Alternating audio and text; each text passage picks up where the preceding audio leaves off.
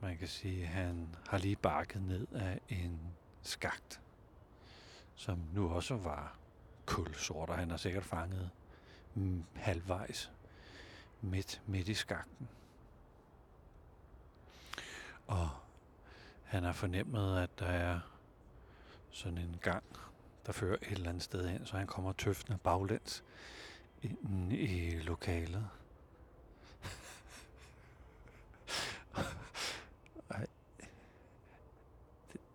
Der fik jeg altså lyst til bare sådan at sige buh, fordi han var jo slet ikke klar over, at der sad nogen derinde, eller hvor stort rummet var, eller noget.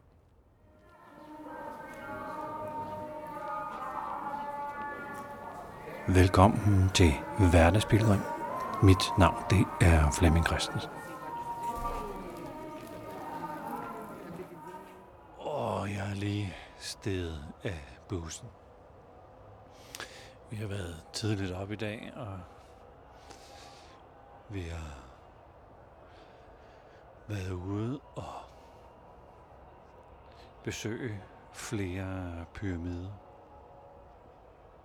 Og det har været en øh, ret kraftfuld oplevelse at kravle op af en pyramide. Stå sådan ved en rampe og få vejret. For så at gå nedad af sådan en skagt baglæns. Man kunne ikke øh, stå op. 120 meter nedad, ind, ind i pyramiden.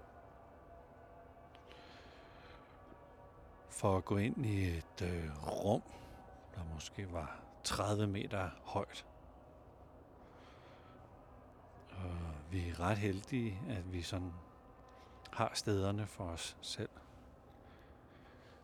Og jeg var så tilfældigvis den første, der var gået ned og havde sat farten lidt op. Så jeg var absolut først inde i inde i det store rum. Og det er sådan øh, bare sidde der mens jeg sådan kunne høre skramlelyde af folk, der skulle ned ad trappen. Og der er tændt sådan svag belysning dernede, så kan ikke se det hele sådan super tydeligt, men alligevel kan man sagtens orientere sig og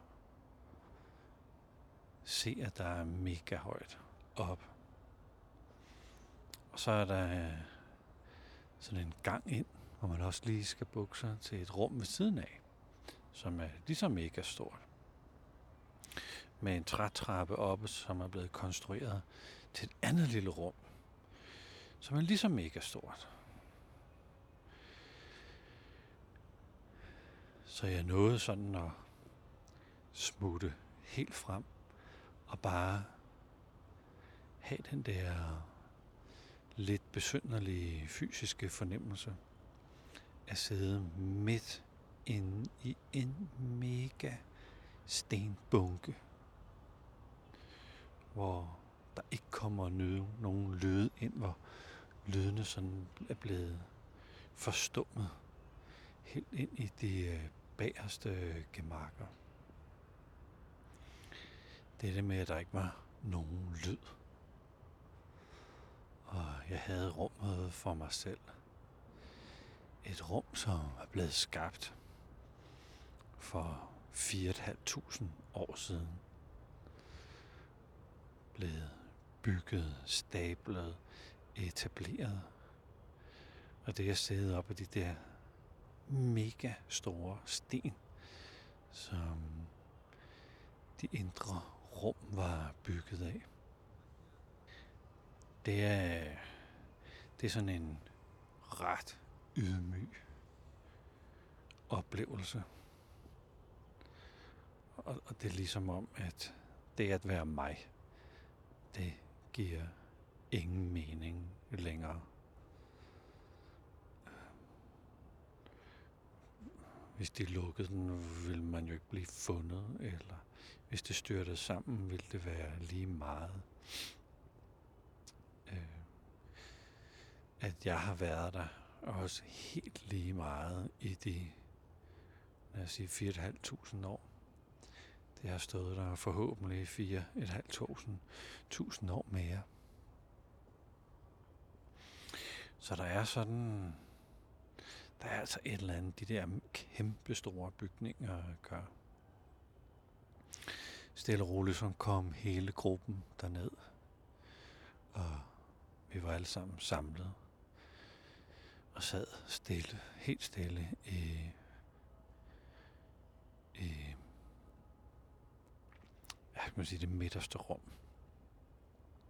Og folk begynder at defilere ud og stille og roligt bevæge sig op af, af den indre skagt for at komme ud i det fri. Og jeg har bare sat mig for, at jeg vil være den sidste sidste. Og det ender med, at vi er to tilbage, og jeg tror, at hende den anden, hun har fået den samme idé. Men hun også vil være den aller sidste. Og pludselig går lyset ud. Så blev der sort. Kul og ravnes sort. Vi var to sjæle inde midt i en masse stablede stenblokke. Og der havde jeg bare lyst til, altså om man havde åbne øjne eller lukkede øjne, det gjorde ingen forskel. Kul, kul, ravne, sort. Det var ligesom om, at mørket var lige så massivt som de sten, som kamrene var bygget af. Og ingen chance for sådan at orientere sig. Så der var lidt en invitation til bare at sidde helt stille. Og ja, egentlig bare have en relation til mig selv. Jeg ved godt, der sad en anden i, en, i det der store rum. Men det blev uden betydning. Jeg havde selv været sådan uden betydning et stykke tid. Men det der mørke, derinde midt i pyramiden, det gav bare den der endnu mere ubetydelighedsfølelse. Jeg kunne bare give slip på det hele nu. Jeg kunne bare sidde der og være med det, der var.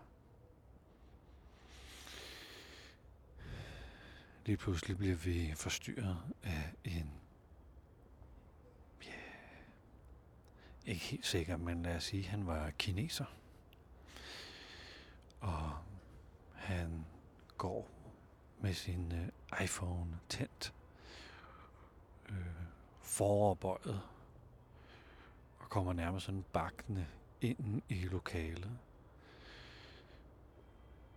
Man kan sige, at han har lige bakket ned af en skagt, som nu også var kulsort, og han har sikkert fanget Mm, halvvejs midt, midt i skakten. Og han har fornemmet, at der er sådan en gang, der fører et eller andet sted hen, så han kommer tøftende baglæns ind i lokalet.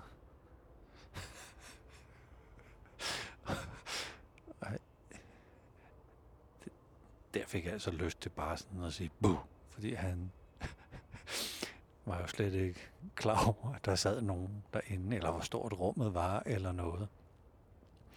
Men jeg styrede mig lidt, og tog min iPhone frem og lyste op for ham. Han havde ikke slået sådan lygten til, han havde bare sådan tændt skærmen, så han kunne ikke rigtig se noget. Og lige pludselig så han hvor mega stort et rum han var gået ind i, og rette sig fuldstændig ud og ligesom indtog rummet. Og jeg slukkede lyset igen, og han så, at vi var to. Så satte han sig bare ned sammen med os. Og fornemmede ligesom, at vi havde lyst til at sidde stille.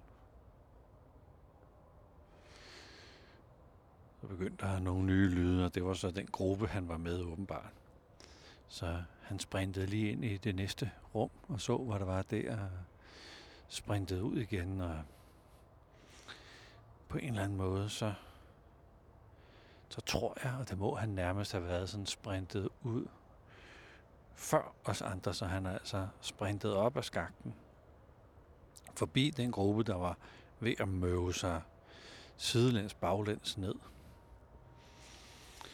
Og på et tidspunkt, så blev det sådan lidt støjende med alle de mennesker. Så jeg rejste mig og hente den anden. Hun synes også, at det var tid, så vi mødte os op. Kommer endelig ud derop og står og kigger ud og er godt sveddrøbende af turen op. Og der står ham, kineser, manden, og er stolt af sin bedrift. Så spørger vi ham sådan om, hvad synes han om lugten i det bagerste rum? Og han kigger bare på os og siger, lugten. Og vi forstår så, at han ikke har været i det aller, aller bagerste rum. Og vi forklarer ham, at det var der. Det var der, det hele var altså mindblowing fantastisk. Fordi man kunne se bunden af rummet var bygget øh, oven på sådan en skagt. Og på skakten kunne man se erosion. Og vi fik fortalt af regnvand. Og det rum var der så blevet rejst en pyramide rundt om. Så pyramiden, som i sig selv var 4.500 år gammel, var blevet bygget ovenpå et andet monument, som var meget, meget ældre. Og den der fascination er at stå inde i noget, som jo er mega, mega, mega stort, og man egentlig bare havde sat det ovenpå noget, der var mega stort og endnu ældre. Det var sådan lidt crazy. Så hans spurgte ned igen. Fordi det vil han jo da gerne lige opleve.